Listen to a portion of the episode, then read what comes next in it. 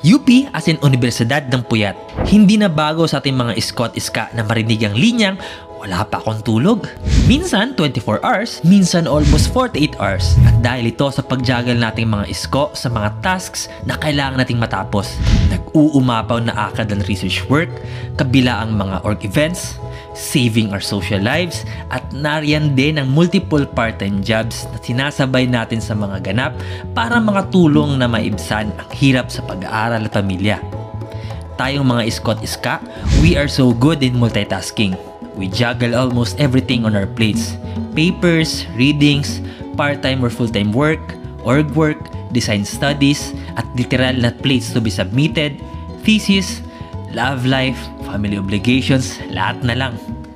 And we all do this for our dreams, for our love para sa bayan, and for our pamilya. Good thing, ang UP ay state-subsidized national university and discrimination is not allowed. This means, mahirap man o mayaman, UP provides enabling conditions for students to thrive and achieve their goals. Ayon nga sa isang Board of Regents resolution noong April 12, 2012, no qualified UP student shall be denied access to education due to financial incapacity. 2017 nung naipatupad ang RA 10931 o ang Universal Access to Quality Tertiary Education Act granting everyone qualified free access to tertiary education. Ngunit dahil may mga ate at kuya pa rin tayong hindi sakop ng limitasyon ng RA na ito, kaya obligado magbayad ng 300 to 1,500 pesos per unit, may mga programa pa rin ng universidad na handang umalalay sa usaping pinansyal ng mga mag-aaral.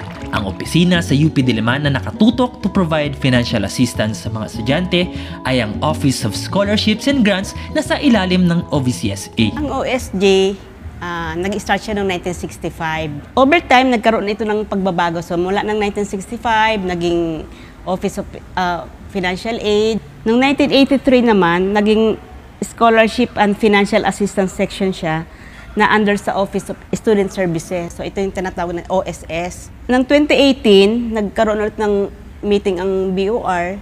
Nagkaroon na approve nila na ang pangalan niya from OSS to OSG. So ito na yun ngayon. Office of Scholarships and Grants na. Ang OSG din ang namamahala sa student and graduate assistantships sa universidad to help students earn money na pandagdag sa pambili ng readings, other needs o di kaya naman ay pang-treat sa sarili because hashtag self-care.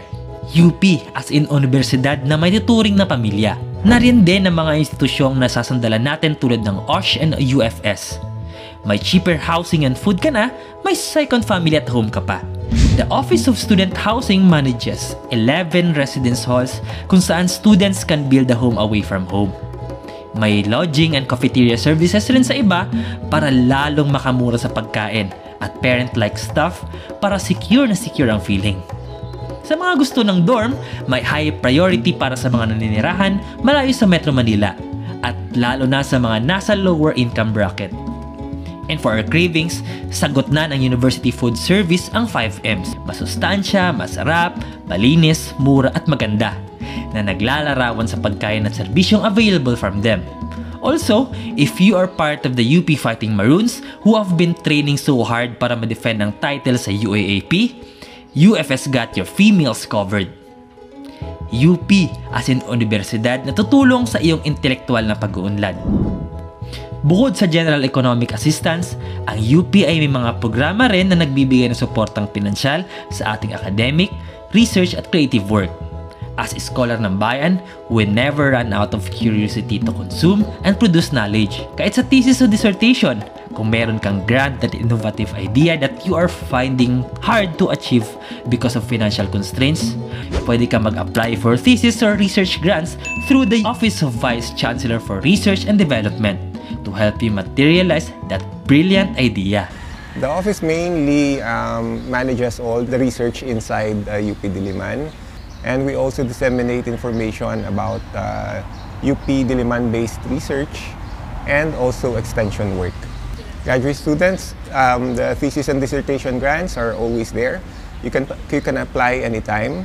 Um, it's not much, but if you graduate and decide to become part of the, the University of the Philippines as a faculty or reps, you can avail of all the grants that we have in in the OVCRD.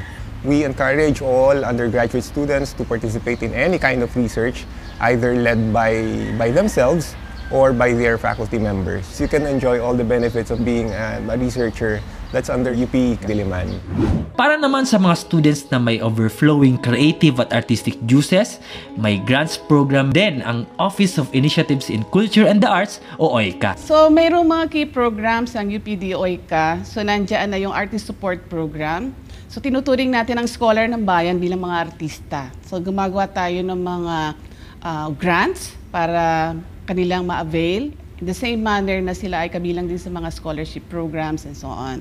Periodically ay naglalabas kami ng mga calls for student groups and units to participate to submit proposals. Pangalawa dyan ay, ay meron tayong mga uh, sinusuportahan na UPD Honorific Awards for student performing groups na tinatawag natin na HASPAG. No? Kapag ang grupo nyo ay nabigyan ng award na ito, binibigyan ng financial support to mount creative projects ang mga uh, HASPAG awardees.